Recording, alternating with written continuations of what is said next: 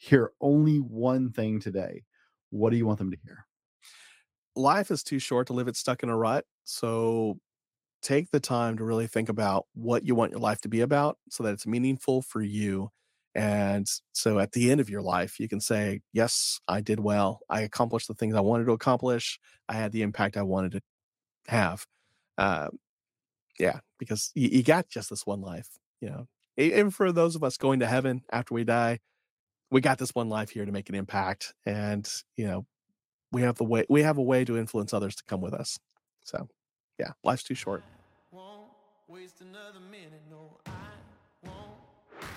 Here's the million dollar question How do men like us reach our full potential, grow into the men we dream of being, while taking care of our responsibilities, working, being good husbands, fathers, and still take care of ourselves?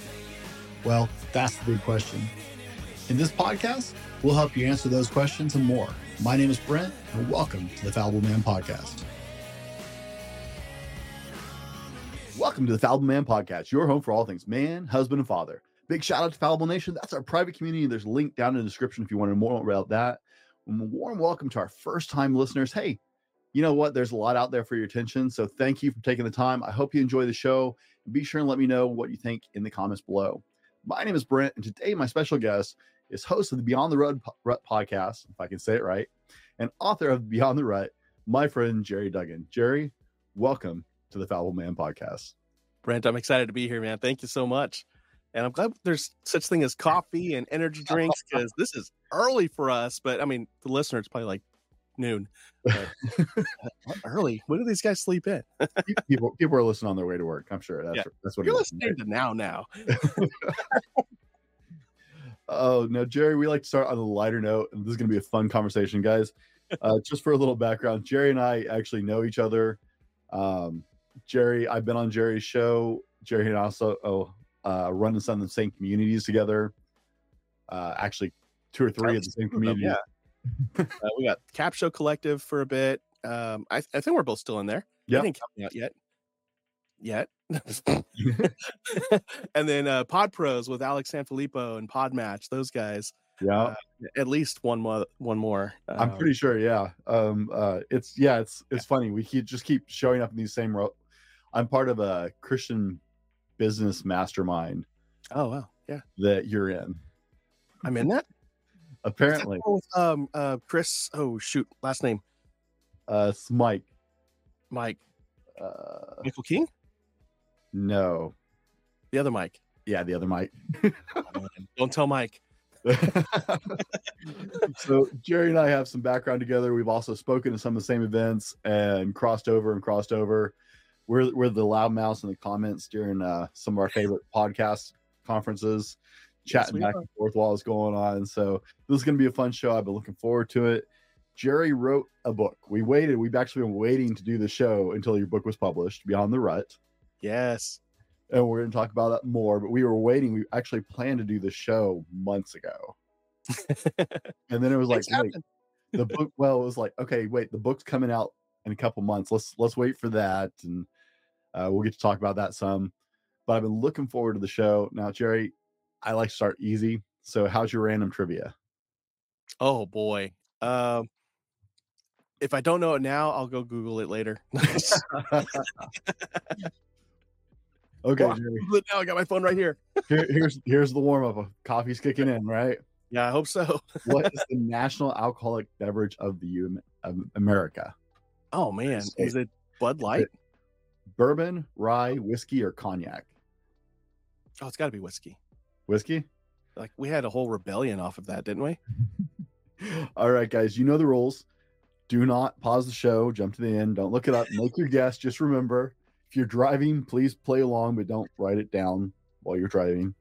Bad, bad, right? And we'll come back to that a little bit later. Now, Jerry, I don't do big introductions because it just doesn't do justice for people. And honestly, it just accolades don't really help people understand who you are. So, in your own words today, in this moment, who is Jerry Dugan?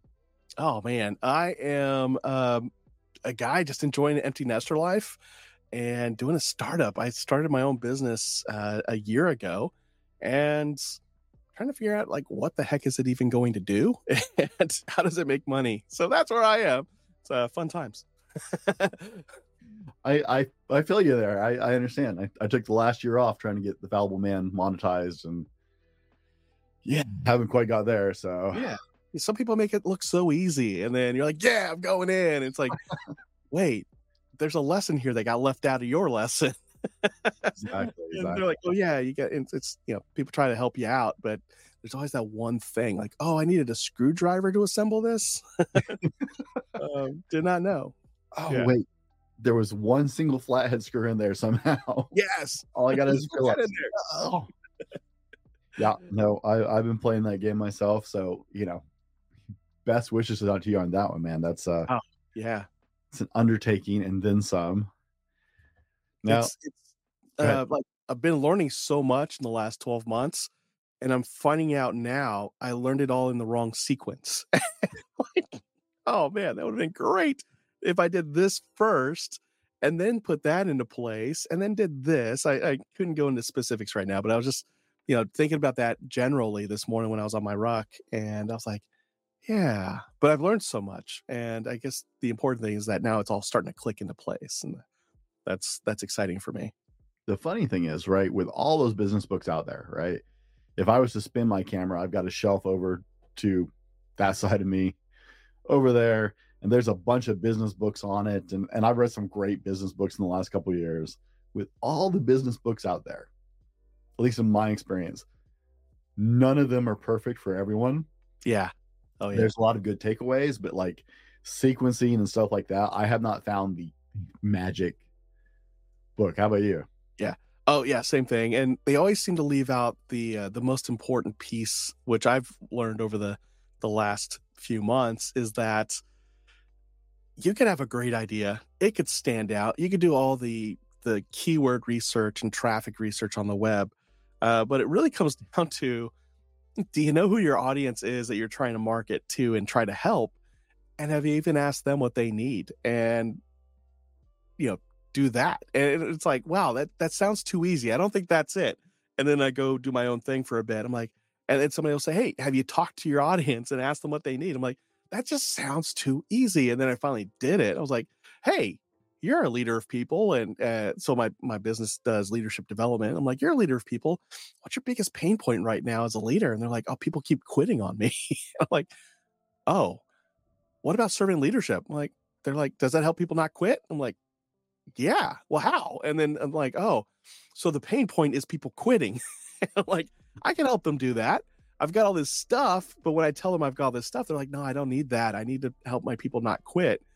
And it wasn't until I started talking to people that they start saying that. I'm like, why didn't somebody tell me that 12 months ago? And then I'm like, people had been telling me that 12 months ago. Um, so it's like, oh gosh, why didn't I listen 12 months ago? So it's it's not so much people not presenting the information to me, it's it not making sense until it hits a certain point. and I guess it's the same thing with Beyond the Rut, like life in general. Like we don't um, do the things that we know we need to do, or we've been told this is what you need to do if you really want to hit this.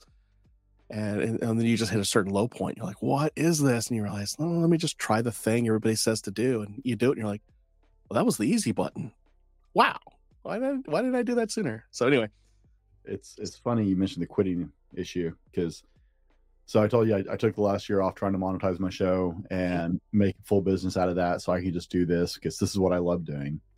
Uh, another thing we both have in common: we love our shows, we love doing podcasting, and so I went back to work and I, I tried a new job, right, a new career path, just something totally different than I've ever done. Because honestly, I burned out on IT, and that was one of the reasons that I went to just doing this full time. Uh, because uh, I was just so burnt out on IT for a while, but the retention of this company, right? It had good products. I was working in sales. It had good products. It was good company, still is. My that opinion hasn't changed. But their training program, I, I've been a trainer for years in different jobs. I've had different different uh, career paths. I've always ended up as a trainer. Yeah. And in the first couple months I was there, I, I quit just because of the time suck on it. It's like I'm not going back to working 72 hours a week. But I was there and I'm seeing guys I started with quit. I'm seeing guys who came after me quit. And so I wrote up this adjustment to the training protocol and sent it to my boss because I'm pretty blazing brazen anyway. So I'm like, you know what? You're half my age, so let me share some wisdom with you here. Uh, because most of the guys I worked with were in their 20s. I, at 43, I was the oldest guy in the room. And so Danny Glover, I'm getting too old for this. right exactly i was like hey here is your pain point. Here's your problem with this process. Here's how you fix it. And he's like wow this man this sounds great. Now if only we could implement it. I'm like you can. You're the boss. It's your business really. And he's like but and i'm just like okay that's fine. You're not in a place to hear this right now. Got it. But now you know how to fix this problem because jerry Yeah. we we kicked in a little before the camera started rolling uh laughing about some superhero stuff and some Oh. comic book stuff And some Uh, military stories. right that's on the exclusive no I, I don't cut anything except what happens before the camera starts rolling but if you could have any superpower what would it be and why Oh man. Uh how would you sum up what Captain America has? Because he could throw a shield and catch it. Um and he doesn't swear. he's entirely like He's like the whole package, except he can't fly.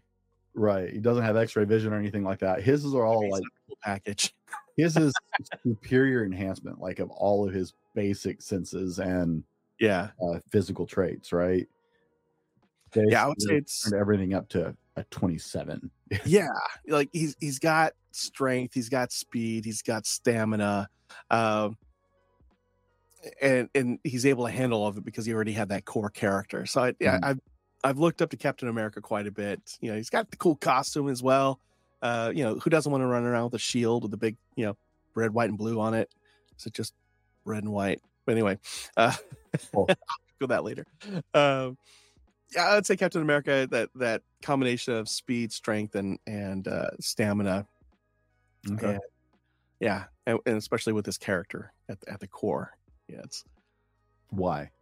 um because he'll take the hard right every time. You know, it's uh, not going into the comic books, just sticking to the the MCU um, cinematic universe. For the folks who are like, "What did he just say? What did he call me?" uh, just sticking to the Marvel Cinematic Universe, guys.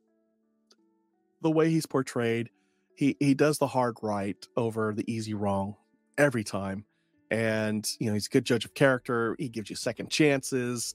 Um, he will weigh as much as possible and be considerate of other people, where they are, what their needs are, and you know serve the greater good as best he can and uh, those are the things that i i aspire to be and you know for for those who are you know christian in their faith you know that's i think what we should also strive to be is you know serving others because it's the best way to to, to represent the god that we say we follow so Okay.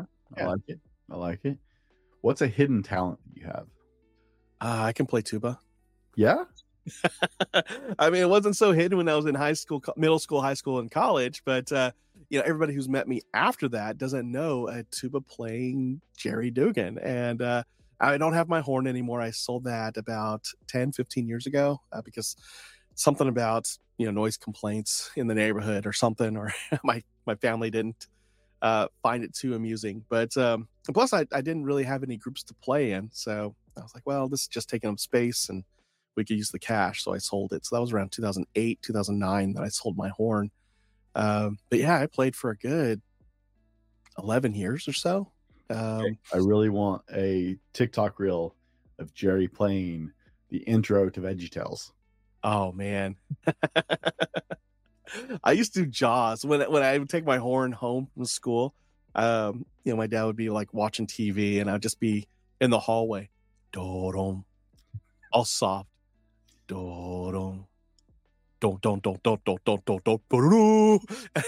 He'd just be on the couch rolling his eyes. Um, and if we had company over, they're like, "What?" and then I'd like sneak back into my room and put the horn away. Um, I can never serenade anybody with it though. It's I don't know. girls don't take you seriously when you show up to their house trying to play Moon River or something on the tuba. Uh, I can only imagine. yeah. Well, the only song I had memorized when I was in high school was the, the theme to the Pink Panther. Uh, so Jaws and Pink Panther, and neither of them are going to get you a date to the prom. That's true. That's true. I might be speaking from experience. Uh, I, I sat next to those guys. I played uh, baritone saxophone.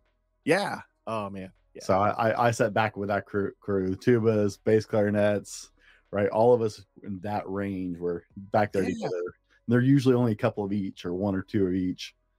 Yep. So and yeah, the bari sax player in high school, uh, he was seated, um, if not next to me, in front of me, because the saxophones were always in front of the brass. Mhm. And uh, he and I also were in German class together, so uh, we would have full on conversations in German in band. You know, like while the, the flutes or the clarinet. Clarinets always had a rough time with parts. I, they probably had the hardest parts. That might be why.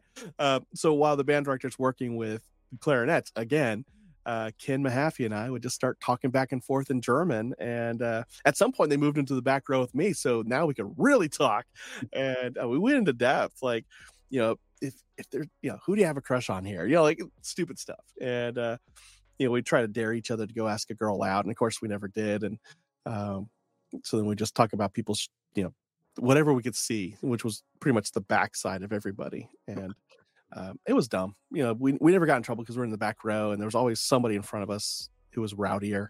And Oh, the drummers, percussion always got in trouble. Just, you Yeah. Banging on stuff. that was just band life, right? Percussion always got in trouble.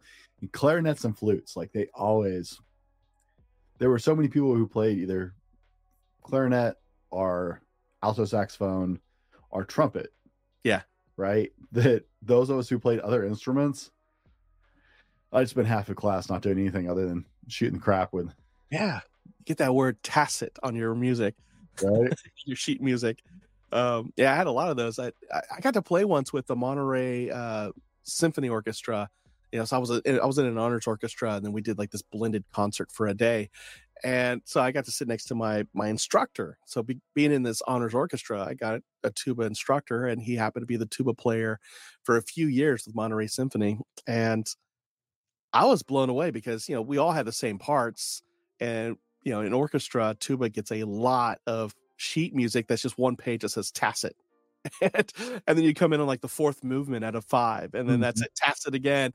And you're like, wow, we pay we played for like two minutes in a 30 minute piece. Um, and so like, what do we do? And they're like, oh, it's it's fine. And I'm sitting here like I'm counting because I'm a high schooler, and I'm like, I'm like one, two, three, four, I'm doing that for like 25 minutes. Um, because I want to make sure I don't miss the movement, not not realizing are yeah, they're like pauses between every movement. Well, the pros, I'm like, what are they doing? Because they don't, I don't see their heads bopping. I don't see them tapping their feet. And I look over, and Jim Paoletti, my tube instructor, has a magazine up on the mu- music stand, and he's just reading like Sports Illustrated or Time or Newsweek, whatever it is. He's got it up there, and he's just reading, and you see him flipping in time with the rest of the orchestra. So when they're flipping a page on their sheet music, he's flipping a page on his magazine. Uh, the trombonists just flat out didn't care. They bust out with the Monterey Herald, dropped it on the floor, and they're reading the sports section right there. And they just every so often will pretend they're they're shooting the the the condensation where everybody thinks spit out of their horn. So they just like and they're blowing the spit out, but they're just there's nothing coming out because they're really just reading the paper. And then they would just lean forward again, like they were counting, and then they would turn the, the newspaper. Now during the concert itself, they had none of that up there. They just but during rehearsal, Oh yeah. Yeah. a lot of reading in. And then, of course, me, the next time we rehearse, I bring a book and I get in trouble because I'm reading. Um, and I'm looking at the pros and they're just shaking their head like, you rookie. And so Jim leaned over. He's like, you got to blend in. Like, like the, the conductor, the maestro cannot know you're actually reading. So you got to look like you're not reading while you're reading. And I'm like, is that like mastering the art of fighting without knowing how to fight? and he died. He goes, I knew I liked you for a reason. Like, to, to quote the last dragon as a deep music professional lesson oh boy oh those are the days okay I like it. I like it. What's one purchase of a hundred dollars or less that you made in the last year that's had the biggest impact on your life? Oh man. Um that's a good question. Uh I would say I'm thinking because a lot of my purchases have been big, you know, I hear that a lot. a, a coaching program, a um, here and there, a, a membership. Um, but there, there are a couple of clubs I joined. The, the Phoenix Club is one of them for like $39 a month. I got invited into it when I first left my job. And really neat group of folks that it doesn't seem to have like a major theme to like while we're there.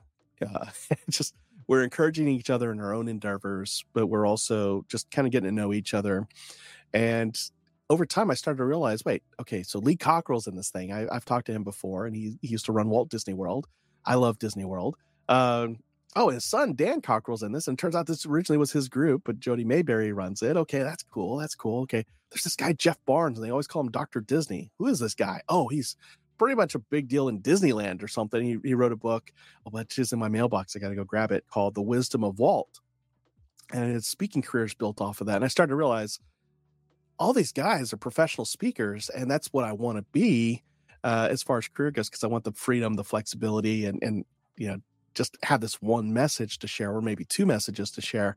And these guys are doing it, and they're kind of at the start of their careers as well. So I can glean off of them and kind of get an idea of where they're going. And and turns out almost everybody in that group, but myself and Jody, are connected to Walt Disney Company in some way, shape, or form. I'm like, this is this is the club I should have joined a long time ago. And uh these guys are amazing. Like, because my wife and I are are I don't know how much of a joke it is to her, but to me it's kind of serious that when I retire, I, I do plan to be one of those, you know, old guys who will work anyway, just mm-hmm. because that's less I got to dip into my savings and it keeps me active. And if I get a paycheck in the process, why not? And so my, my dream retirement job is to be one of the custodians at Walt Disney World, uh, just scraping up gum off of the concrete for the guys who snuck in gum or pick up trash. And, and people are like, what? And I'm like, because they're also empowered that if they see a family is having a bad day, to go up and engage with them and brighten their day. So maybe a, a, child dropped an ice cream, and if I could walk up and the parents are like, "Oh my gosh, see now now we're in trouble. The guy had to come clean it up." I could walk up with a new ice cream and say, "Oh, I saw you dropped your ice cream. Here's a new one. Uh, let me go ahead and clean this up for you." You know, it happens. I blame gravity, and then you know, move on. It's just in their day. It happened. It's a thing. But here's a, a, a replacement ice cream. Make the child happy, which makes the parents happy. And I just want to have those little doses of happiness uh, for other people and and so that's that's like my dream job and here i am in a group of people who already have their foot in the door with the company they know the ins and outs um, if there's anything that gets me to drop the endeavor i'm on now to go back into corporate life mm-hmm. uh, there are two companies i would go into walt disney company is one but more specifically walt disney world because uh, we want to go into the park for free and uh, the other one is southwest airlines like the only two companies i'll probably drop everything i'm doing and uh, and go back in. And, and maybe Christus Health. My my buddy Spencer's still the system director over there. So if he asked me to come on board, mm-hmm. I kind of don't care what the gig is. I would work with that guy. So yeah. what was the question again? uh, I might have answered it.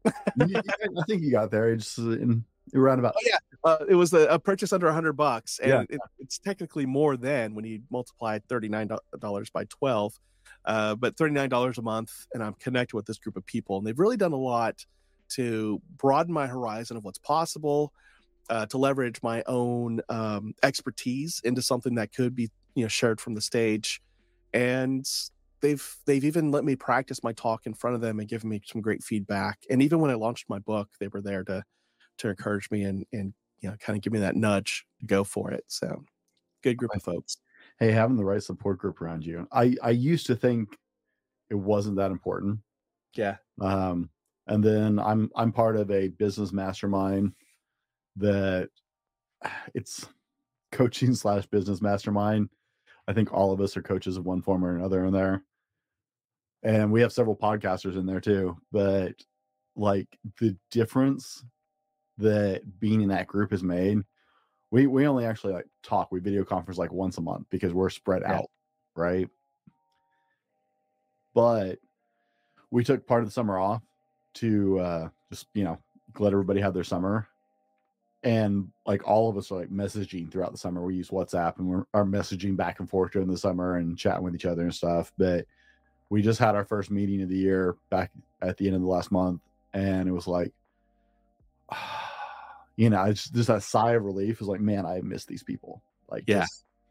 having people who understand my world is so massive for me Yeah. um there there are not a lot of people who understand what you and i do all the time Oh yeah. as Yeah. far as like podcasting and some of the other things that comes with living with social media as part of your job and and working with people and it's it's a really it can be a really lonely world Yes. Oh yeah. It's funny to watch my family now. Like when I had a corporate job, they had a hard time telling people what I did. He he does like training. Oh, like doctors? Because he's in a hospital? No, no, he doesn't work with the doctors. Uh it's like to help them communicate better. And it's like you can just tell them I do leadership development and yeah, soft skills training. Yeah, we don't understand that. like okay but now that i'm on my own and i've i've built this ecosystem of things you know podcastings, you know i've got a market on social media um, i'm networking with people and the the bread and butter is really leadership development through keynote workshops and uh, and i'm, I'm forming a, a group coaching program nobody knows how to share that They're like, right what does he do now he's like a motivational speaker I'm like "Yeah, that, that's part of it. Yeah, we'll, we'll roll with that. That sounds cool. And and so, um, yeah, I, I just made it even more complicated for my family. Like we we don't know. We just we get to stay in our apartment, and he's always on calls, and he he laughs a lot, and it's like, yeah, that that's it. That's what I do. I Uh, used to tease people. They'd ask me what i did when i worked in it and i'd give them my title. They'd be like I, I don't even. I was like yes that's why i get paid so much because nobody actually understands what that means. Transponster, right? That's not even a word. my my my wife would try and explain it. Just like and she actually understood what i did but Yeah. Oh man. it's other people Yeah. who were outside of that world just didn't and now it's like uh he's a bum you know? He plays on a mic now uh, my wife is very supportive i'm very blessed that way so Oh man. jerry I, I, go oh ahead. yeah. Go ahead. Go ahead. we'll, we'll go all day i know I know, yeah. Some people, the commutes are already over. right i know we that's okay i, I do a long show jerry what is one thing that everybody listening should know about you before we get into the focus of today's show Oh man. Um, I know a lot of folks when they look at me, they think, oh, here's a guy who's got it all together. You know, he's probably always had everything kind of handed to him. Um, and the reality is no, not at all. I mean, I was the son of an army military policeman. Uh, I did get to grow up around the world because of that, but you know, a lot of folks don't realize my parents divorced when I was 11. That drove my dad towards uh, suicidal attempts, and those were things that my brother and I witnessed at the age I was 11. My brother was nine, and from 11 till about 14 years old, life was a living hell. You know, if it wasn't my dad's depression, which he did get help for, and he survived, and he, like he's in his 80s now, guys. He's doing great. Um, it was getting bullied by my cousins, aunts, uh, not so much my aunts. My aunts were great. Uh, some of my uncles and and my grandpa, and, and it was at 14 where I just drew a line in the sand and said, you know what, there, life has got to be better than this. And if if there is a better life out here for me, this is what I would like it to include. And I I wrote out a vision statement on Christmas cards and gave it out to my family, my extended family. And half of them were like, yes, thank you. We needed to see that somebody in our family could go after this. The other half was like, who do you think you are? So everything you see of me today is a proactive, intentional uh, process. And, you know, life wasn't always um, happy go lucky. You know, that the happy go lucky part is is a choice. Um, I could have easily just gone the other way, you know, miserable, negative, harmful coping mechanisms, and so on. So, if you want proof out there that you can turn your life around, you can get unstuck from life, I hope people see me as living proof that that's possible. All right. Guys, we've been spending a little time just getting to know who Jerry is. uh, and sharing that with you so you know who we're really talking to. In the next part of the show, we're going to dive into his podcast, the book, and understanding what what the rut is.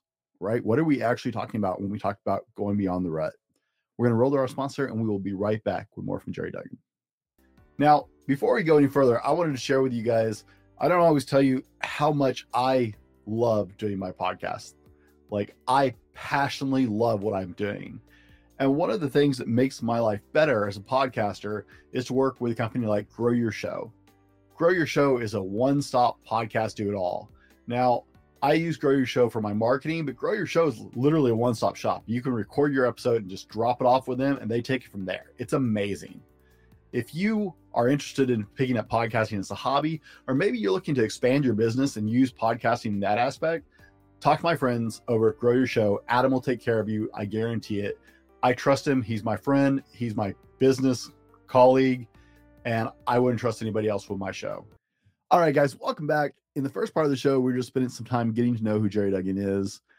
And in this part of the show, we're going to dive into Jerry's podcast, the book, and understanding the rut to really set us up for the third part of the show where we're going to talk about how you can get out of the rut and make those adjustments in your own life because we've all been there. So, Jerry, you have a phenomenal podcast. Thank uh, you. Called Beyond the Rut. It's a great show, guys. I've had the privilege of being a guest on there once, and, and that was an amazing experience. But it's a phenomenal show. I don't listen to a lot of other people's podcasts. Got to admit that.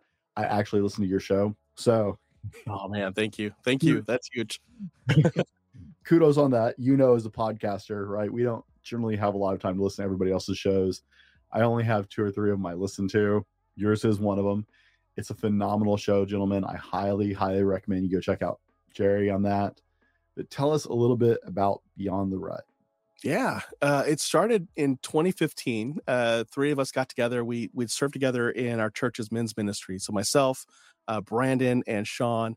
Uh, Brandon actually is the original owner of the show. He's the one who approached me. I had a different show at the time called Family Time Q and A, and he said, Jerry, I, I want to start a podcast. I, I hear your show. You talk with your family, very genuine. And I've noticed your your audio quality has improved over the last, you know, 80 some odd episodes. Can you help me get that started? I was like, Yeah, I can totally help you. So it started off as a lunch at Schlotzsky's. I just started a new job at the time. And uh, and so we're sitting down and a third guy showed up, Sean. I'm like, what's he doing here? And we picked on each other a lot.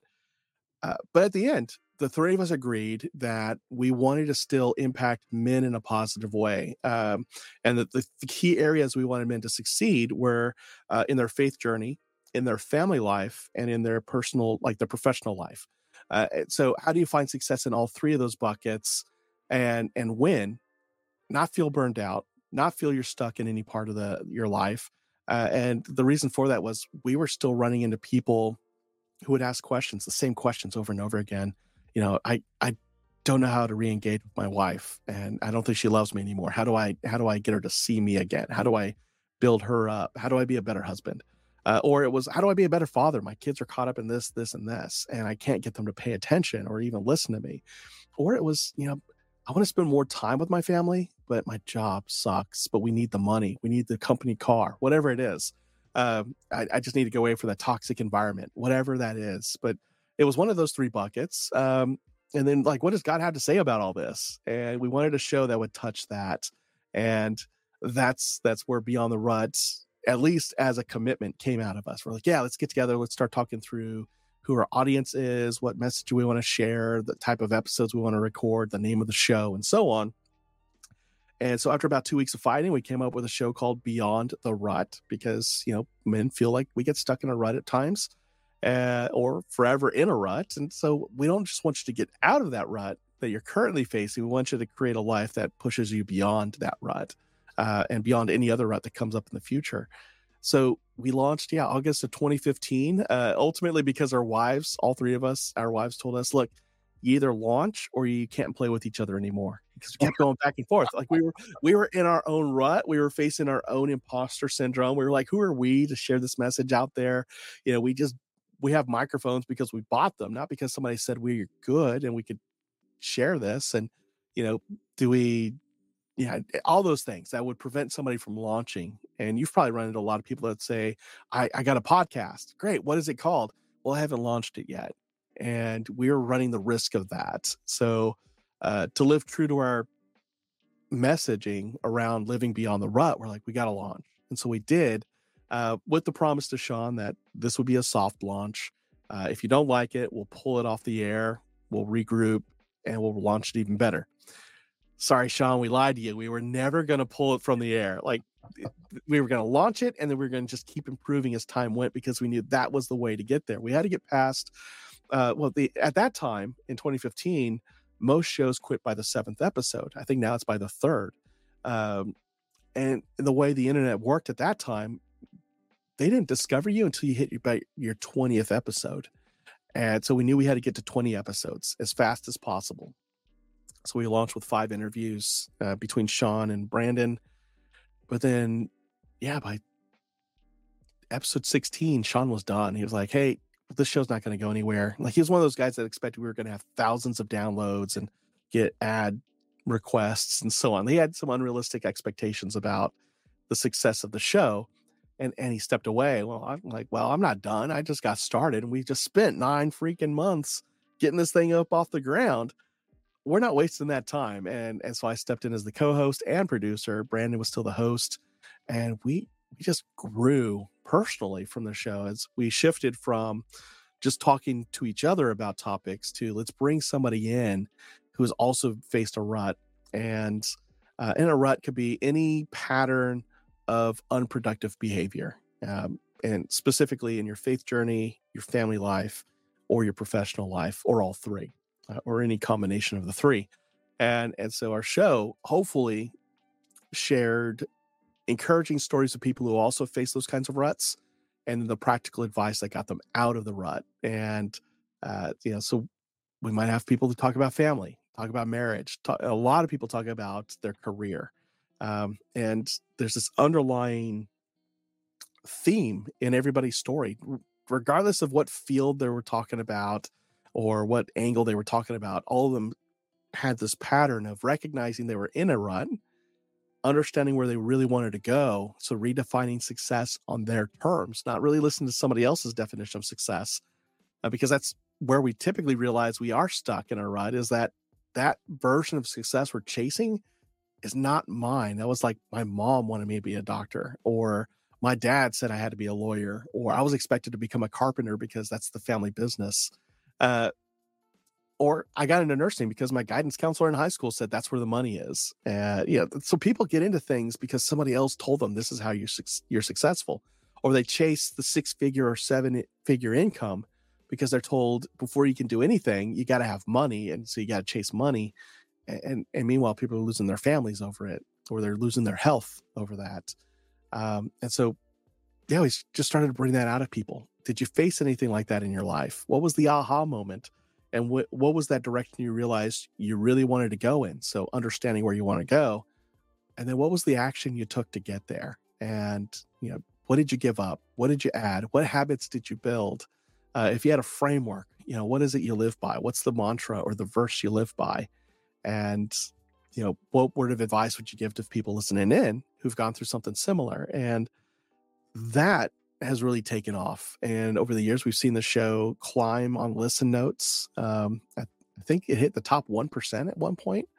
And I didn't know that. Was, somebody told me, I was like, that is cool. You got to be wrong. And I, I, looked it up. I was like, wow. Because uh, that sucker was stuck at like 3% for the longest time. And, and then to go up a bit more, I was like, that is pretty darn cool. Um, and then just the connection with people, like just this organic community forming. Um, I got some friends who call me on a regular basis just to check in, and they're like, "Man, I love today's episode. You know, your conversation with Mike Simmons um, about that process of making decisions in complicated situations, huge." And I'm like, "Wow, that is so cool. Thank you, thank you."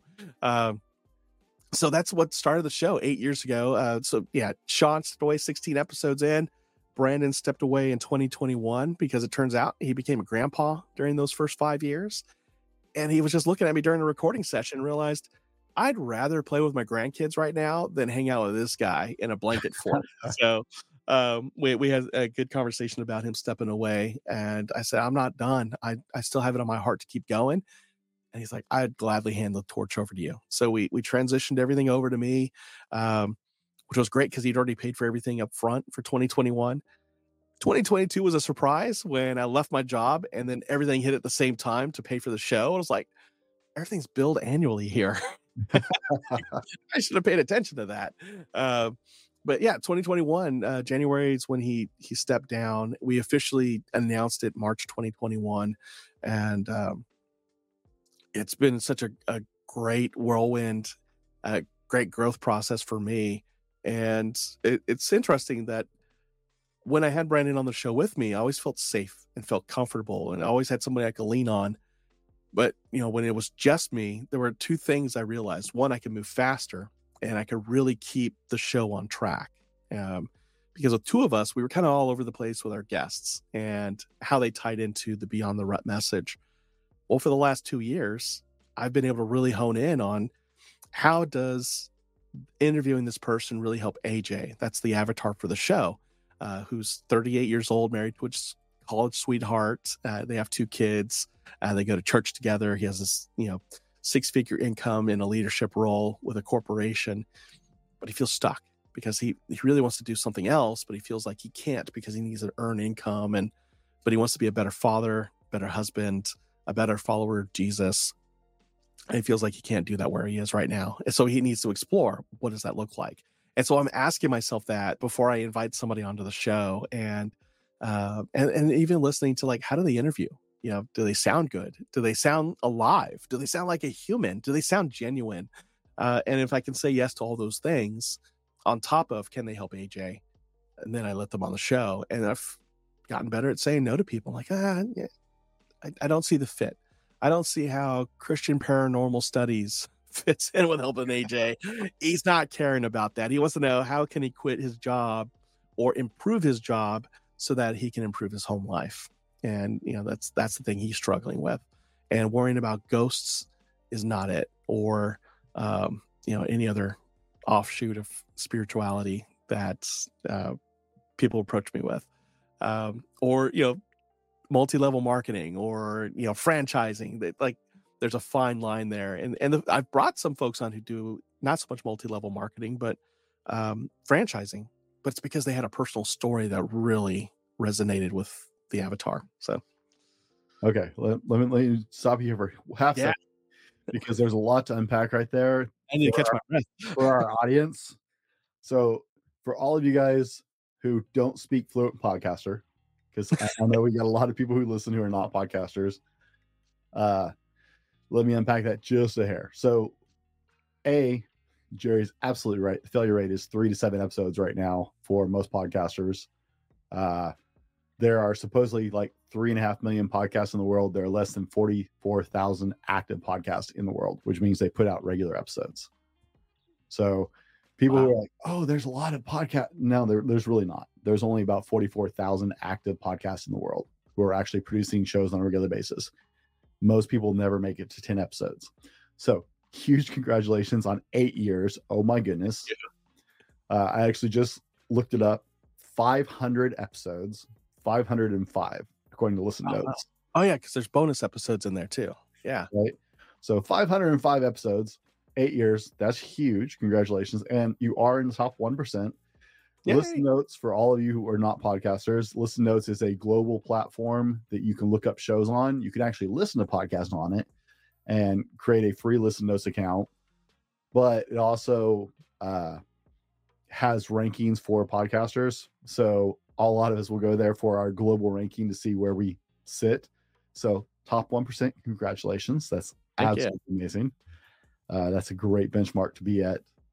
There are a lot of people who are, I, I had one company on LinkedIn reach out to me. They're like, hey, let us help you start a podcast for my other, well, I have another brand.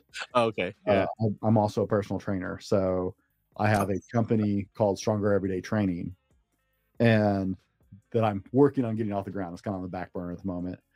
But they're like, let us help you start a podcast for this, blah, blah, blah, blah, blah. We can get you in the top 2% of podcasts. I'm like, yay, thinks I'm actually in the top one and a half percent of podcasts already with my other show. Yeah. Uh, so I kind of know what I'm doing. right, hey, thanks for reaching out, man. I appreciate it. Uh, Oh man. but what Jerry's talking about is as a podcast host, you get a lot of people who want to be on your show, like a lot of people who want to be on your show. And early on, the habit is to say yes just to fill that roster of potential guests. As you gain experience in podcasting, smart podcasters actually start to say no more often. Um, both of you use, use a service called Podmatch that Alex puts together Yes. and it's a phenomenal phenomenal service it's where a lot of podcast hosts and podcast guests meet it is i've been on several other platforms it's by far the best no no I mean- no shade just because i'm on it alex is a friend but but I mean, the profile sheet for your potential guest, everything is there. Their website, their social media, uh, what they're about, Mm-hmm. and you can just look at that and almost make an answer off of that alone. But if you want to dig deeper and look at their social media, see what they post about, what kind of following they have, you could do that deeper dive and, and give a more thorough answer and say, you know, thanks for reaching out. Uh, here's the focus of my show. I, I don't think the topic you're, you're offering would, would fit that. And Yeah. but I do know somebody who does. And so uh, well, i say that because we're talking about aj right yes. So, an avatar, if you guys don't speak podcaster, is your ideal listener. It, it's what you imagine all of us have in our head. And Jerry, you actually have done a phenomenal job of putting this together. I, I asked I was going to comment on it in a few minutes in the book part, but you've done a phenomenal job at putting together your avatar. It, it's so complete, it's unreal. Uh, I thought I had a good avatar, and then I had a coach kind of run me through a nine page questionnaire to Yes. together better. And I was like, I, I thought I had a pretty good avatar until I did that. And then I was like, wow, I suck. Um, but you have done a phenomenal job. But as podcast hosts, that's one of the things we ask ourselves before we bring guests on, right? Jerry's not on here because he's a friend. Jerry's not on here because he's an author. Jerry's on here because I think he has a lot to offer you guys. I have a lot of friends who have never been on my show and never will be. Mm-hmm. They just they're they're great guys, but they don't necessarily have anything to hand you guys as a hey, try this and see see what it does for your life. Right. Yeah. That's something as po- podcast hosts we really weigh. But we get requests all like I get emails, I get I get hit on LinkedIn, I get random emails from my website, I get random reached out on on Podmatch, and even the people on Podmatch, not all of them are going to be great guests for a show. So Yeah. in all that conversation, we threw out a lot of podcasting terms. That's to give you guys some uh some answers to some of those questions that probably cropped up during that portion. Now, Jerry, this translated into a book. After eight years of doing this, you decided to actually write a book. Now, I have the book here. It's upside down. That's good. if you're listening to the audio version, you didn't see me hold the book up upside down. I have the book here. Uh, Jerry, I actually sent me a copy a while ago, and I finally sat down and got through reading it. Uh, it's another great thing about being a podcast host is you read a lot of books. You get Oh. a lot of free books too. I get a lot of free books, but I'm usually reading like four or five simultaneously. Yes. so yeah, my Goodreads account looks hilarious. It's like 12 books. I'm like, I'm Jerry- almost done with all of them. Jerry sent me the book a while ago. I, I finally got it read, guys. That's I dropped the ball on that. Ah, Uh, trying to keep up on my reading list. But how did this go from right? You've got this great platform and you love podcasting. You and I laugh and talk about it all the time. You love podcasting. I, I love talking to you about podcasting just because you get excited about your show still. And I meet so many podcasters who don't. It's like Yeah. you need to rebrand and go a different direction, man. Like yeah, either I'm- change the I'm- topic or change the media. I started this in 2000. My podcasting journey started in September of 2000. Oh wow. and I'm I'm in love with my show. I Yeah. love doing the Fallible Man podcast. I love my audience. I love talking about the stuff we talk to talk about. You've been doing this for eight years and you love podcasting, and all of a sudden you tell me you're doing a book. Yes. I'm like, wait, what? This, this is a different platform. So how did the show become a book? yeah. Uh, it was a combination of things happening all at the same time. Uh, you know, seven years later after the show, I'm feeling like I'm stuck. It's like I've had the same number of downloads per episode for two years in a row now. Um, it's not growing in that respect. I want to get into speaking professionally about living beyond the rut or taking your career beyond the rut. But I need something tangible that people can hold on to and say, this is it. And then on top of that, I uncovered, I was going through like all the original files for Beyond the Rut when we first came together uh, because uh, Christian Podcasters Association, which is another group I'm in, we were talking about goals for 2022. And I uncovered the founding document for Beyond the Rut when there were three of us and what we wanted to do by the end of the first year. And by the end of the first year, we wanted to have a written manifesto about this is why we are doing the show. This is what we feel men are missing in life today. And this is how we want to fill that gap and help you fill that void and live the life you always dreamed of living. And I was like, man, it's been seven years. Where's that book? And I realized, oh, yeah, it's just me now. So the if there's going to be a book, I've got to write it. And I've outlined it. I've, you know, picked up, you know, writing it and putting it away. And, and I realized the last time I attempted to write this book was like three years prior. So 2019, I started writing and I put it aside, forgot all about it for three years. And I was like, oh my goodness, if I keep doing this, I'm going to be like all my other friends that say I'm going to write a book someday. And they've got great book ideas. I'm still waiting for them to publish their book so I can read it and grow from it. And here I am doing the same thing. And the, the CPA group uh, said, Jerry, you're you're hurting the world by not publishing a book. Write the manifesto first just to get your feet wet. Uh, but think about writing a full book. So as I'm writing the manifesto and piecing it together, some folks from that group read it just to give it a preliminary uh, look at to see if this makes sense for men. And all the folks who read it in that group, hands down, said, Jerry, forget the manifesto, forget offering this up for free as a manifesto, extend it out you probably have enough interviews because at this point I hit like 300 episodes uh, or plus. I had done over 250 interviews, and they're like, "You've got to tell us. Uh, there are stories of people that are worth sharing in here. Your own story is worth sharing in here. And in this, you probably have a framework that'll help people have their aha moment and redesign life to create what they were called to live. Uh, so think about that can you expand this out into an actual book? Doesn't have to be like 250 pages. It could be 100, 125 pages. And that's what I wound up at was like 124 pages. And it's structured in a, um, a the rut framework. You know, recognize the rut you're in, understand where you want to go, take action to get there, and then everything else supports those three phases. And and sure enough, I had plenty of stories from guests. I had my own personal experiences, and uh, the five F's, you know, faith, family, fitness, finances, and future possibility as the thing to always reference throughout the book. And it's like, this could be a thing. And the, the Christian Podcasters Association said, yes, duh. Uh, we've been waiting for this book to come out. Um, you know, how's it looking now? And I shared it with him, like, oh my goodness, get that out there. I'm like, okay. And I uh, connected at the towards the end of 2022, so like August 2022 Like the rough draft was coming together, but I still wasn't closer to actually publishing. It was still like, oh, I'm working on this project. Someday I'll publish. Then I ran into the guys from Self Publishing School at a podcast movement in Dallas.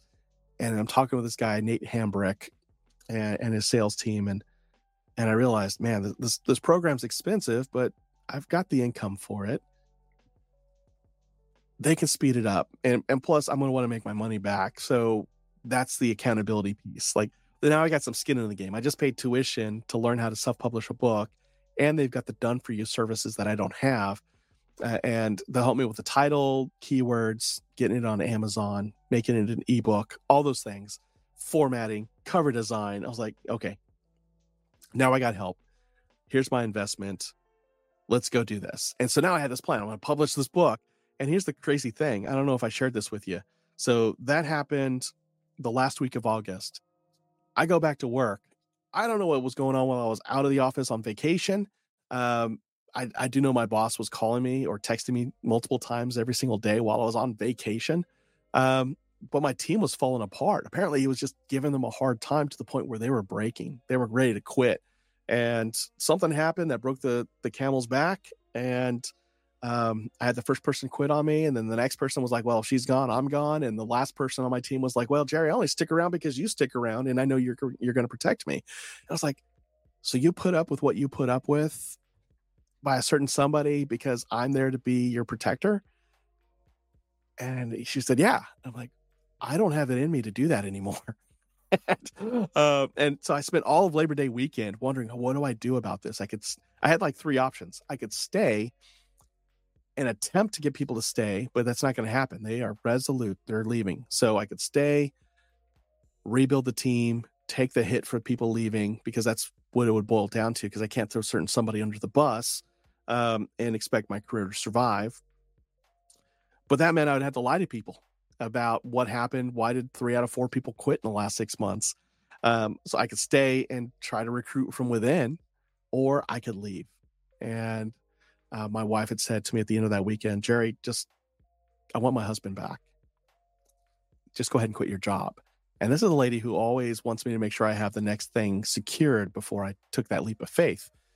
And here's the first time in our 22 years of being married together um, that she asked me to take the leap of faith first before the security blanket on the other side. And that was, again, never happened in the 22 years we've been together. And I'm like, Are you sure? And she just said it again I want my husband back uh, for the last year you've been miserable and i and chances are you've been miserable all three years i just didn't want to see it i thought maybe it was the commute or that you were hangry but i've met your boss and i know why and for the last year you've been just going downhill and it's so bad that the kids when they came to visit us on their separate trips both of them asked me at the end of the trip are you and dad okay and um, and I had to tell them, yeah, we're perfectly fine. It's his work that's taking a toll on him. And they would say, well, okay, well, if you um if you need a place to stay, we have an extra room. And I was like, and my wife's telling me this finally after and she's been holding on to this information because she thought I, I couldn't be burdened by it. But here we're at this this crossroads. As I've committed to write this book beyond the rut, it turns out I'm also stuck in my own rut and I was refusing to see it and it really made me look at the five F's. Like I talk about it on my show all the time. And here was that situation where I had to apply it in my life for the first time in over a decade. I was like, okay, my faith walk is fine. I, I read my Bible, I go to church, I pray, I'm confident God's got our back. Um, but my wife has just shared with me two, two big things. One, she wants her husband back. And two, both of my kids think that my wife is in trouble and have offered her a room to stay in if she decides she needs to leave me. Which I was also proud of them at the same time. I'm like, wow. Because I used to work for a battered women's shelter. I'm like, my kids have paid attention. That is so cool. They've provided a safe place for my wife. Uh, but then, oh my goodness, they think I'm a perpetrator. and this is not good. Uh, and so I was like, are, are you sure? Because if, if you're sure, I mean, I could I could calculate our savings uh, so anyway, yeah, family was at stake. That was the, the, uh, going through the five F's. Sorry, going back to the five F's. Uh, faith was good. Family was at stake in some way, shape, or form. And then fitness, the third of the five F's. My physical fitness. Turns out I gained, I think, 60 pounds over the course of that year. So I went from 175 to 233 pounds um, in the course of one year. On top of that, I just felt like no hope in sight. You know, probably as close to depression as you can get you know, I'd get up in the morning. I still was going to drive on because of what I experienced when my dad uh, went through his divorce. I'm like, I'm never doing that. Uh, but does that mean I live without hope for the rest of my life? Where did that come from? That that's not me. I have a show about living beyond that type of hopelessness, and here I am faced with it. And uh, so a number of things happened. That Tuesday, I went to HR, told them what was going on, that I was going to resign the moment I got to my office. I went to my office, sent my email that um, graciously resigned and and you know I had to Google how do you resign when your boss is a narcissist just to tailor that email just right. Um, and you know, for a little bit he bought it until he was like, "But I know you, Jerry." And anyway, we had an argument there. Um, so yeah, I, I went in the HR office. I told him I was quitting. I went. I quit. uh, my wife and I said, all right, let's take the rest of the year off. So you, you got to do a month. I, I, had to give a 30 day severance or not severance, um, notice because I was a leader. that was the policy. Wow. Uh, 30 days, not two weeks, not, hey, take this job and shove it. I'm leaving now. It was like I had to give 30 day notice. Uh, and I was like, can I put up for 30 days? Turns out, because I had two other people on the out, I needed to be there anyway to shield them as long as I could so they could make a transition out smoothly. Um, and and so that was that was not a that, that was a trial of 30 days I, was, uh, I, was, in the hr office a lot um and but yeah when october 7th hit and we were done it was like okay let's regroup uh, i spent two weeks just kind of exploring all the options and after that my daughter and my wife called a business meeting i was like oh is this an intervention where you tell me i gotta like put pants on and go get a job or like, no, no, no, no. We want you to live your dream. Like, you're writing a book. We know that. You're already paid self publishing school to publish and you're not getting a refund, right? I'm like, no, that, was paid in full and, you know, we're committed. All right. So you got to write a book. You got to get that money back eh, by sale and selling. Um, and then on top of that, what are you doing after the three months? Like, take now till December off, regroup, heal. You've been under this guy for three years. Heal and and decide what you want to do and we're fully behind you but what do you want to do and and so originally i was telling them what i thought they wanted to hear which is i'm going to go find a job as soon as possible. They said no you got to you got to heal. You, you went through some stuff uh, working for that guy. You got to heal. But then after that what's your plan? And i said okay well i know our savings can go out six months. I know i probably have just one corporate job left in me. So if we have to i'll go find a job. But what I really want to do is, and this has been on my heart for about a decade, I want to encourage men to live their best life in their faith journey, their family life, and their professional life. And the podcast is a big part of that. Uh, it may not pay all the bills, but it's, it's going to be the core of what we do. In the book, so the original question, where did that book come from? Um, I needed to write it for me because I was going through that and I needed to look at all the interviews we've done over the years, I need to look at why did the show begin in the first place? Because I needed that to tell me where am I taking my own life in the next five to 10 years? And what's the legacy I'm really trying to create here? What's the example I want to show my adult kids about bouncing back? What kind of life do I want my wife and I to have? You know, there, there's some lessons to learn from the last time I tried entrepreneurship. Uh, and so all that came together and by about march uh, i launched the book in 2023 uh, but it was done in all the right ways i had a professional cover designer i had professional editors i had a launch team that got it out there. And and book sales wise i think i've sold about 150 copies altogether. And they say most people don't sell a thousand. So i'm i'm there. Almost. Uh my my hope is to sell 10,000 copies some point between now and the life of the book. Um, but overall, that book has led to a couple of paid gigs for speaking. And so, in a way, I've, I've recouped and broken even on the cost, the investment to launch the book in the first place. So, from a, a financial standpoint, uh, I hit my goal uh, and, and probably a little bit above that. Um, that's a great reference for me to go to. It's like, uh, you know, what's my framework again? You know, like what's that story um, that inspires me? Just holding the book or having it behind me. It's like, yes, I'm doing this. I'm I'm pursuing my dream. Uh, I know what my fail safes are. I know what my backup plans are. Uh, but I'm going to go for this. And then, uh, so that book was out of necessity for my own healing, uh, but also to encourage others to bring people to the show and uh, and, even add people to my email list so I can stay in touch with them and share more resources with them. And it's really neat that before the book, I barely had an email list. Uh, like I'd add somebody and lose somebody, add somebody, lose somebody.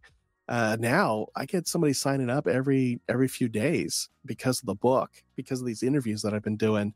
Uh, people are downloading the the free um, goal setting tool called Measure It to Make It because um, you, you get what you inspect. So that's really cool to see. Yeah, not as many people taking advantage of the free audiobook version if you buy the book, but you know, it's still cool. It's still cool. It. Yeah. Yeah. I love, audiobooks. oh man. It's good stuff. So that's that's yeah how the book came about. Um yeah, it started off as a realization that a goal from year one of the show wasn't happening unless I took action.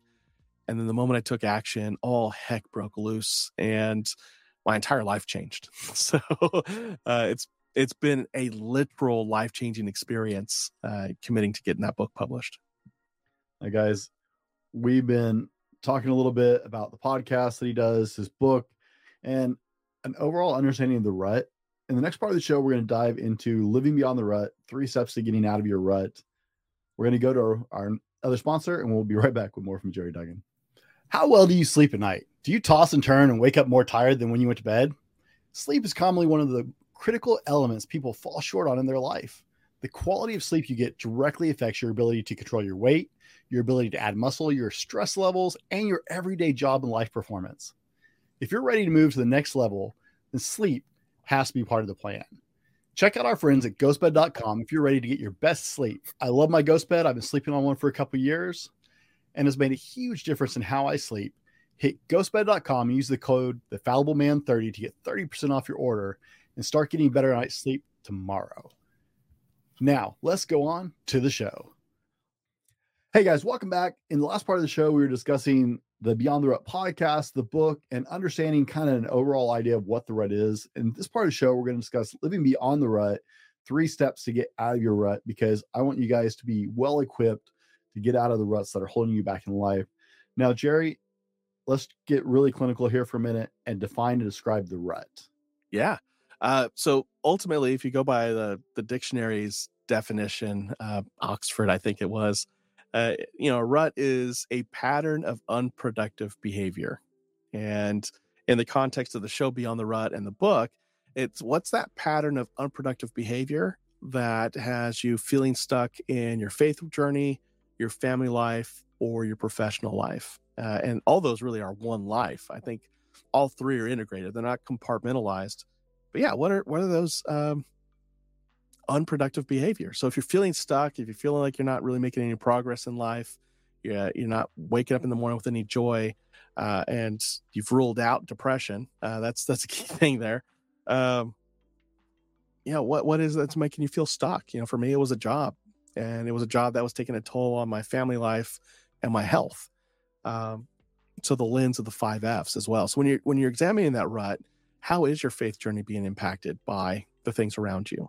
How's your family life being impacted? Uh, your fitness, both physical and mental. Uh, your finances. Are you bleeding money out? And that's why you're arguing with your family all the time. Uh, and then your future possibilities. What are you doing to grow yourself? You know, so what are you doing daily as a routine to grow yourself? Maybe it's reading books, listening to podcasts, going to classes, taking courses, um, taking time to reflect and journal. You know, those are all things that help you with your future. Uh, as you set goals as well, like what are you striving towards? Um, so R is that recognize the rut you're in. That's the first step. The second one is understand where you want to go.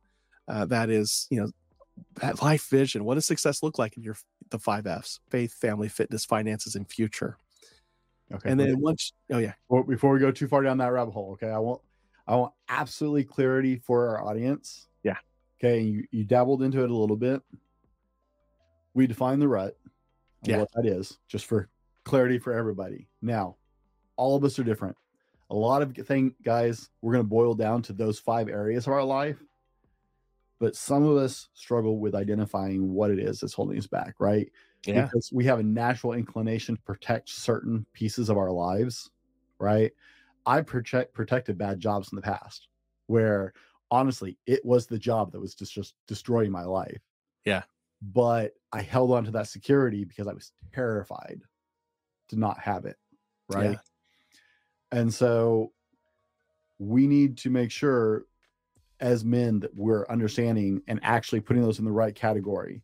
So any tips on isolating what that thing is that's you're stuck in?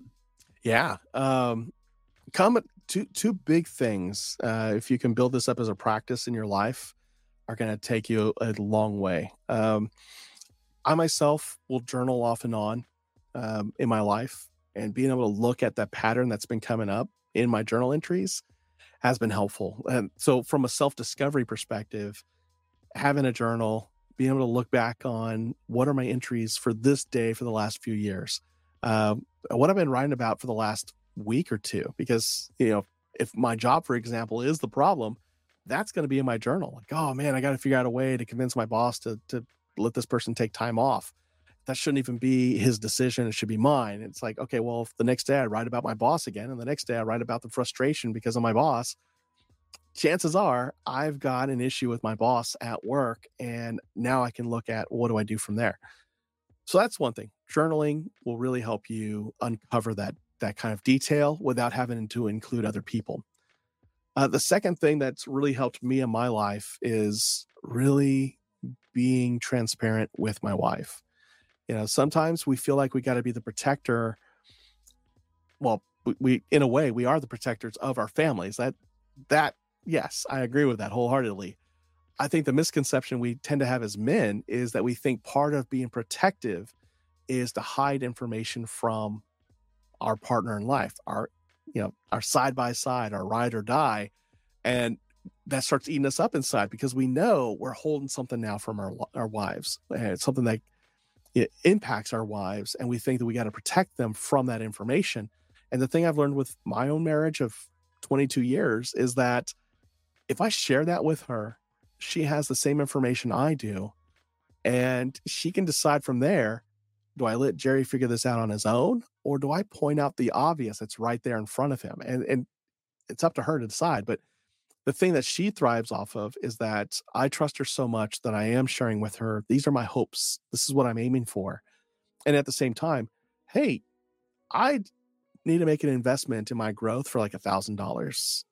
Are you okay with that? And and we can have that discussion. Or, you know, in the case of when I left my job, she'd heard me complain about my job for a good year or it finally like clicked like now that she was up here in Dallas and we were reunited she was like this guy really does not like his job and, uh, but he's getting paid so well and this is such a great stepping stone for his career I got to support him in going after that. So she thought for the longest time because I wasn't telling her how I felt she thought that supporting me was encouraging me to go to work. And it wasn't until I kind of broke down that weekend, that long weekend, and told her, I don't know what to do. This this just happened. It's it's a big deal. And this person's quitting, also a big deal. Now I got to rebuild this team. And it doesn't matter what I do, my boss is always going to undermine that. And I don't think I can change him. Um, and I was sharing all that with her just sort of like for the first time in all the time I'd had that job I was fully transparent with her. This is what I'm facing. This is what I know I need to do. And I don't think I can pull it off. And that's when she said, then quit. I want my husband back. Like, if it's not worth putting the effort in to fix it because you know you can't, then go on to something where you can.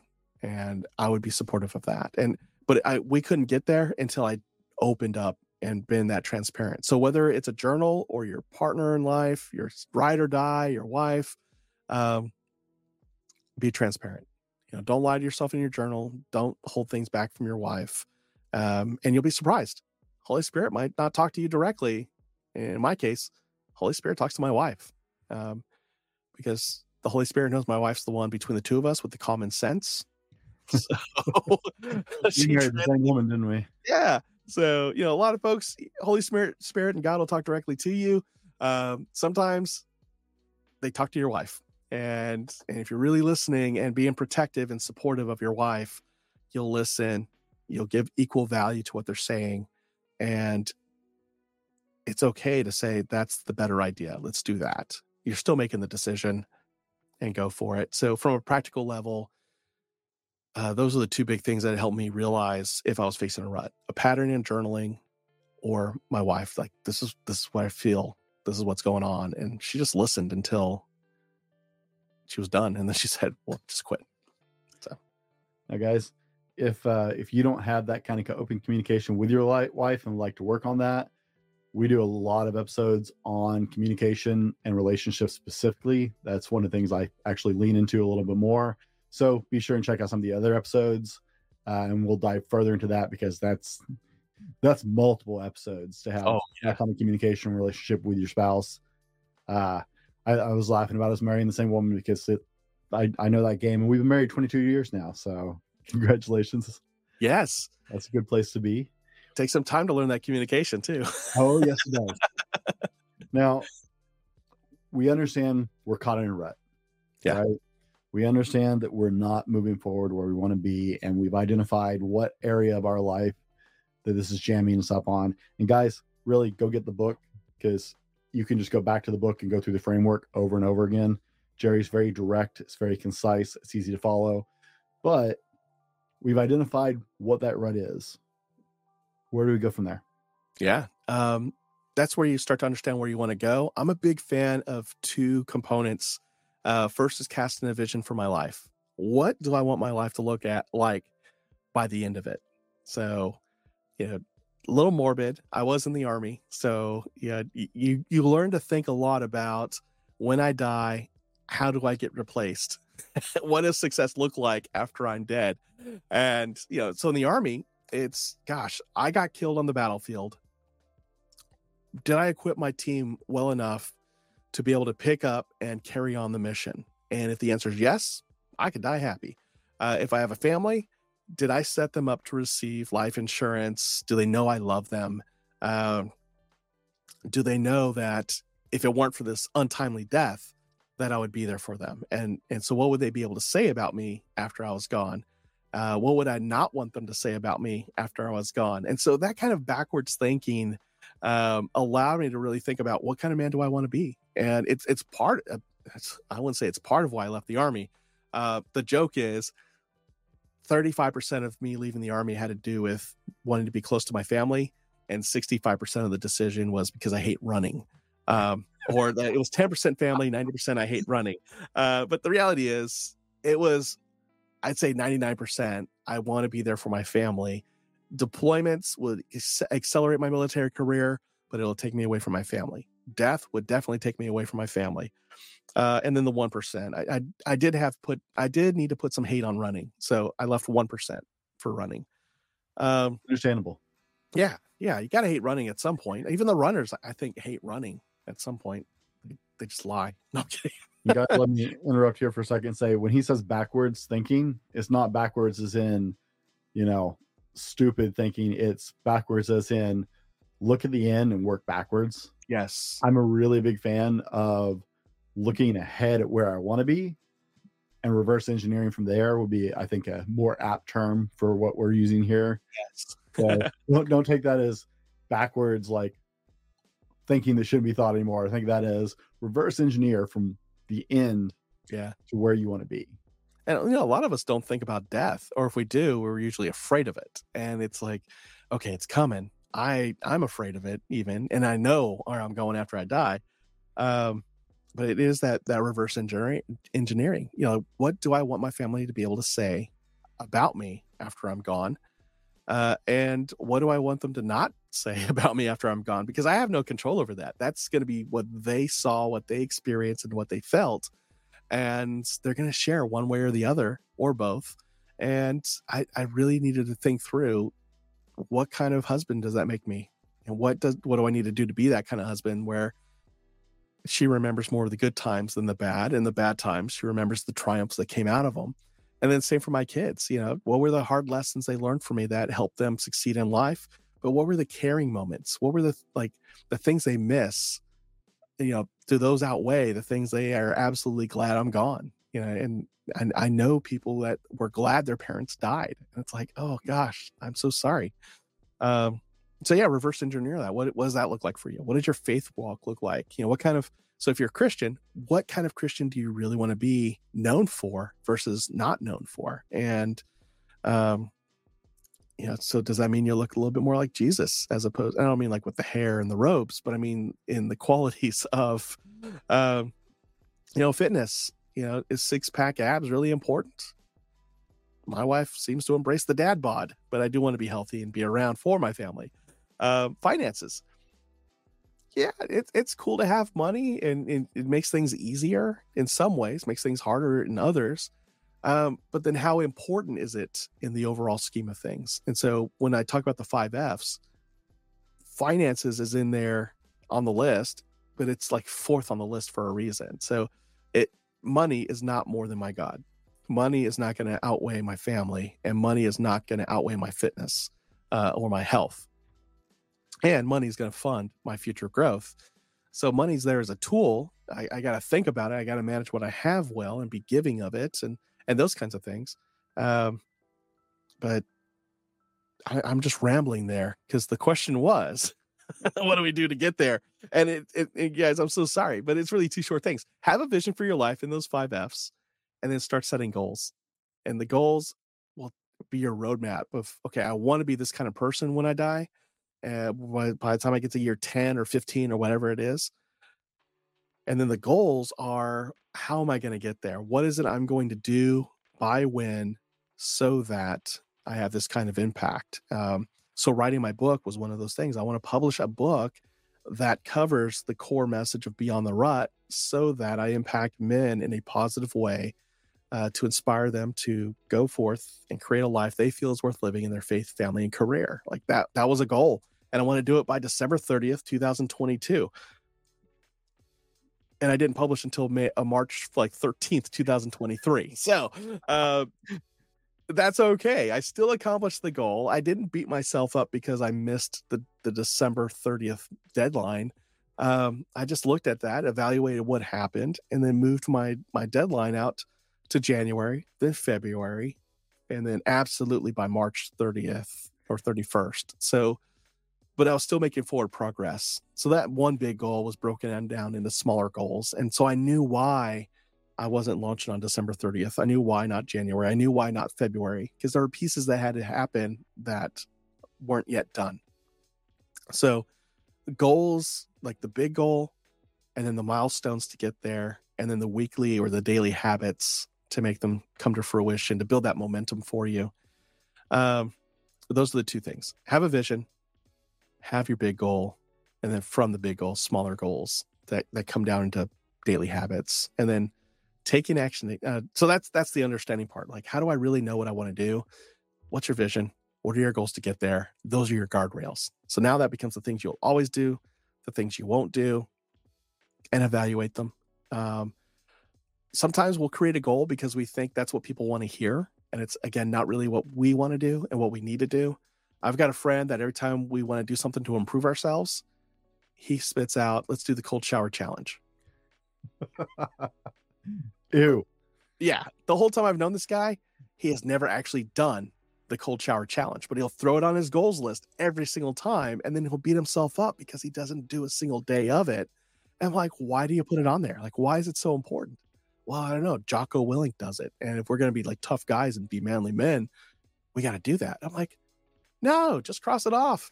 You know, like Jocko wants to do it because he's a Navy SEAL and they had to like swim in the ocean.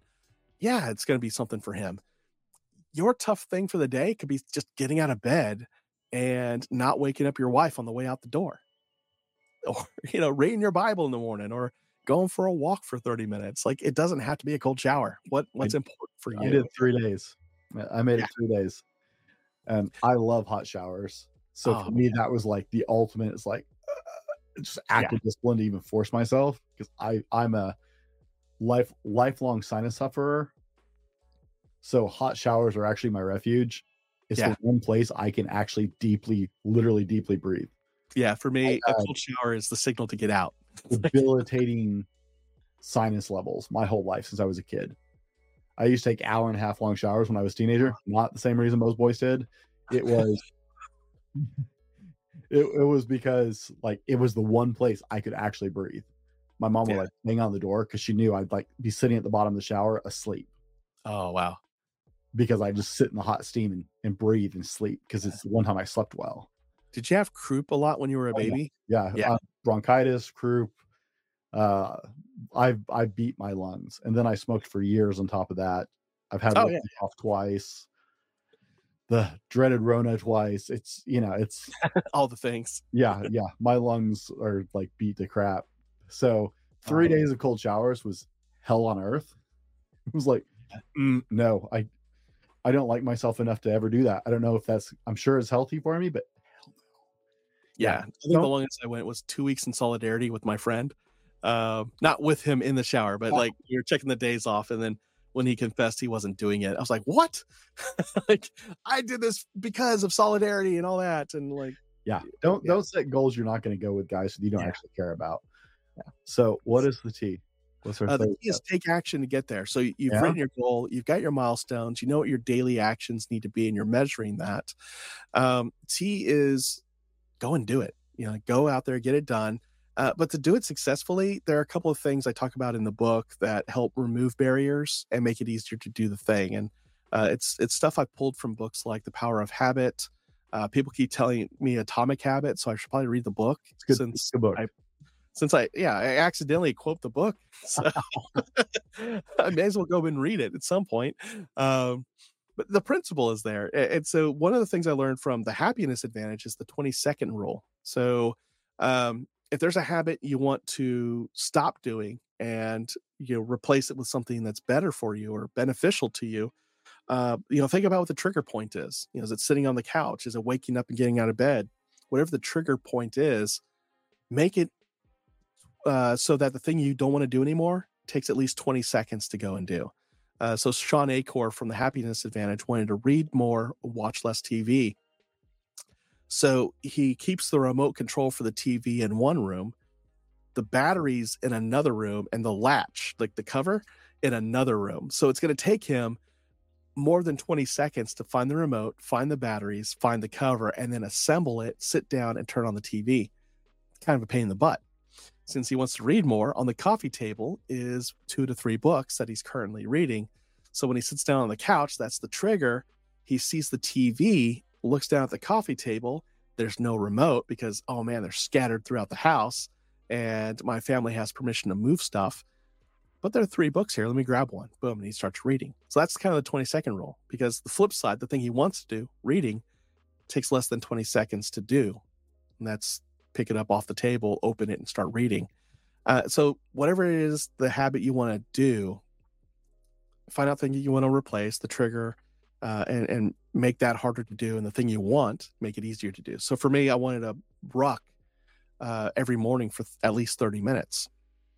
So at night, you know, before I go to bed, I text my buddy Mike, "Hey, are you up for zero six hundred in the morning?" He's like, he, he's a Marine, so he says, "Hoorah!"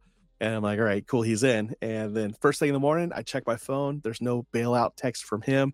My wife said, since we're Army, um, you can't let the Marine Corps make fun of you. So you can never bail because you want to sleep in. You got to be dying on the bed. and I'm like, man, look at you with the inter uh, agency rivalry, the inter branch rivalry there. Oh, yeah. uh, so for, for, the last couple of years, I have not bailed on Mike. Mike has bailed on me. And like, haha, Marine Corps, go uh, all the way, whatever it is you say. Um, and then he's like, all right, fine, let's get out there. I'm like, dang it, I almost got the day off. Uh, but anyway, I get up, I check my phone, and my workout clothes are right there folded on the floor. And so I just pick those up, I walk out the room. Uh, my shoes are by the door, my rucksack is by the door. So shoes are on, I kind of limber up, out the door I go. And I use my Fitbit to track steps. So, like, everything takes me less than 20 seconds to uh, to actuate. I want to have a cup of coffee when I get back from that, Ruck. So everything for coffee is in one spot. The coffee maker, or if I'm doing the kettle and pour over, uh, the coffee grounds, the filter, everything I need for coffee is in one cabinet by one outlet. And uh, my wife finally understood why it's all there. Uh, because if I have to look around for it, I'll I, I got ADHD as well, so I wind up down the rabbit hole. Kind of like my answer here. Um, so 20 second rule. That's one of the things. Uh, the second thing I recommend to folks is the the Pomodoro method. Hmm. Um, mm. And if you're not familiar with that, guys, it's uh, the Pomodoro timer is that tomato shaped timer you get for the kitchen. Uh, and the idea being, I think it goes up to like 25 minutes is the max. Um, I don't know why. I think it has something to do with like roasting tomatoes, I think. Uh, but the practice, the Pomodoro technique is about picking one action and focusing on that one thing for 25 minutes. It's enough to get in the mode, get it done. And then at the end of the 25 minutes, timer goes off. You take a five minute break. So now your cognitive um, load is dissipated. You take a break, you recharge, you refit, uh, step away from the work. And after the five minutes, if you're if you're done, great, you move on to the next task. If you're not done, you focus on that task until it's done. 25 minutes go by, you take another break. And, and so that's the Pomodoro technique. Uh, and I've been doing that for years. And it turns out on the days I do it, I get a lot done. On the days I don't, I am all over the place. I feel like I'm getting a lot done, but when at the end of the day, when I evaluate what I've accomplished, like one thing on my checklist, I'm like, but I was on 30 different things. And it's like, yeah, you got none of it done except that one thing. so Pomodoro technique helps me take action and get things done. Uh, so you want to write a book, for example, 25 minutes in the morning, you know, set it up so that you can go to a place, whatever time you pick. I, for me, it was the morning. That's when I wrote my book. And I, for 25 minutes, instead of just staring blankly at my computer, I'd have a post it note on my computer that said, You're going to write about this topic for this chapter. And I'd fire up Google Docs. I had my microphone set up to the computer and I would just do the the talk to text feature in Google Docs. And I just talked for 25 minutes about that topic, just rambled on like I'm doing in this answer here. And 25 minutes went by. I was like, boom, done. And I would do the word count. It'd be like 2,000 words. And I'm like, what? Now it took a lot of cleanup, so it's a good thing I hired an editor. But um, most of what I talked about was on spot, and then I just had to like put sources in there to cite my sources and and put data in there to support what I was saying, uh, where I needed data, or if I was linking to somebody's story to, to like reference the story or the you know have that link available. Um, but yeah, that's how I got 124 pages done. Was I made a routine that it was easy to pop into a, my studio my laptop would be fired up, ready to go, was in sleep mode, and I have a post-it right there in front of me that would say what I'm going to write about, and boom, 25 minutes. I went in and uh, did that for about a month. Had a rough draft, done. So uh, altogether, taking action, you're doing what you said you would do in your goals, and you're blocking the time for it, and the ways that you're pulling it off uh, to build the habits uh, using the 20 second rule and the Pomodoro technique. And you just do that every single day with specific strategic actions, uh, you'll build the momentum you're looking for. Uh, so whether it's podcasting, writing a book, getting in shape, all the things, you, you can apply those two things to everything. Recognize, understand, take action. Guys, dig into the book. Okay. I will have links. It will be in my library on the website as always and in the show notes below. Jerry, what is next for you? Well, I, I, mentioned earlier that uh, you know the the core of my business is doing leadership development, and since May of 2023, I I've landed on a framework for servant leadership called TENT, T E N T. So trust building, empowering, navigating, and thriving together.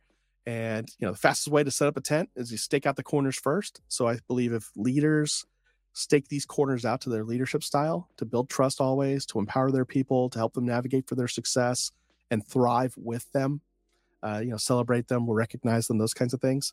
Uh, you basically set up a tent for where they are in their career uh, that's adaptable to what's going on with them and create this safe environment where they can grow. They'll feel cared for, they'll grow. And so I've been doing that as a keynote since June of 2023.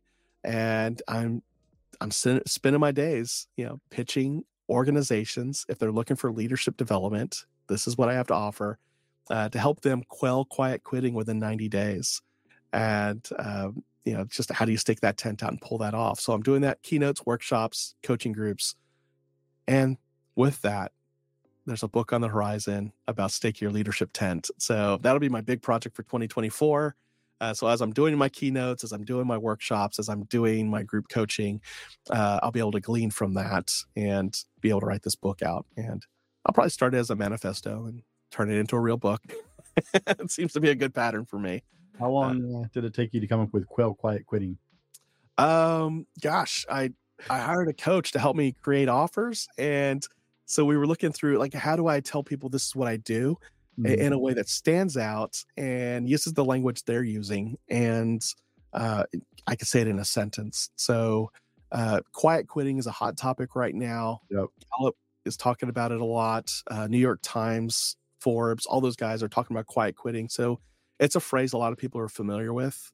And when I bring that up, they're like, "Oh yeah, I, am dealing with that right now. People have quietly quit on me, and mm. um, and they vo- vocally quit on me after that. And it, versus like employee engagement. If I say that, they're like, oh, yeah, that's surveys and stuff, right? Like, no, the surveys measure how the engagement's going. Engagement's what you do. They're like, okay, but if I help you quell it, because I love alliteration, uh, and I can show you how to do it within 90 days, then they're like, yes, I need that. And uh, I love the Trojan horse of that because the the short term thing they're looking for, the band aid, is how do I get my people to stop quitting on me at work and be more engaged? And how do I do that myself within 90 days? My ultimate goal, though, is if I can help you with that one problem, I can help you relieve stress at work, which also relieves stress at home. And it builds the margin you need to really think about what does it mean to create a life worth living in your faith, family, and career? Because chances are you're so up to your eyeballs in dealing with employee engagement and people quitting on you that it's taken a toll on your faith, your family, your fitness, your finances, and your future possibilities. So uh, that's the connection into the podcast. It's like it sounds like a very niche topic for a very niche group of people. Uh, I'm targeting it towards healthcare leaders specifically, so insurance, health systems, hospitals, physician groups, physicians. Um, but really, it, it does apply to any type of business out there that has some kind of leadership structure to it. Uh, and my underlying hope is that I do free up that time where they think about life in general and redefine success on their terms. So, all that, that's what's next. where's, where's the best place for people to find you, Jerry? Uh, the best place is the website for the podcast, beyondtherut.com. Uh, there you'll find links to the episodes, my social media. If you want to work with me on the leadership development side, there's a button or a tab that says work with me, and I'll take you there. Um, and then uh, oh, I haven't put it on the website yet, but by the time this episode airs, uh, there's a merch store. I got a merch store. I finally got a merch store, guys. Woo! I'm excited. Just launched yesterday. Eight years later. Jerry, I know this is the question that's been weighing you down this whole time. The national alcoholic beverage of America, you said whiskey, is yes. actually bourbon. It's American whiskey. I said I quit. No, I'm kidding. so went with Kentucky instead of Tennessee. Good lord. No, I'm kidding. It's it's, it's American bourbon. Wh- American. Whiskey whiskey is international. It's a broad family. Yeah. Rye, bourbon, scotch are all whiskeys. Okay. So bourbon is the American bourbon. Oh, American whiskey, purely American. American whiskey is bourbon. Yeah. I did not know that. Wow. See, I knew I knew this was troubling you this whole time, right? Everybody cared about that this whole conversation. Not really. But, yeah, the rest of the day though, that's going to be the rabbit hole I go down. It right? is history of bourbon. Now you know, right? They give you conversation topics. Half the battle. Jerry, Jerry, take us out. If our listeners hear only one thing today, what do you want them to hear? Life is too short to live it stuck in a rut. So take the time to really think about what you want your life to be about so that it's meaningful for you. And so at the end of your life, you can say, Yes, I did well. I accomplished the things I wanted to accomplish. I had the impact I wanted to have. Uh, yeah, because you, you got just this one life, you know. And for those of us going to heaven after we die, we got this one life here to make an impact. And, you know, we have the way we have a way to influence others to come with us. So yeah, life's too short guys, go check out the podcast, buy a copy of the book, Beyond the Rut. Jerry Dugan. Jerry, thanks for hanging out with us today. Guys, as always, be better tomorrow because of what you do today, and we'll see you on the next one. This has been the Fallible Man Podcast, your home for everything man, husband, and father. Be sure to subscribe so you don't miss a show. Head over to www.thefallibleman.com for more content and get your own Fallible Man gear.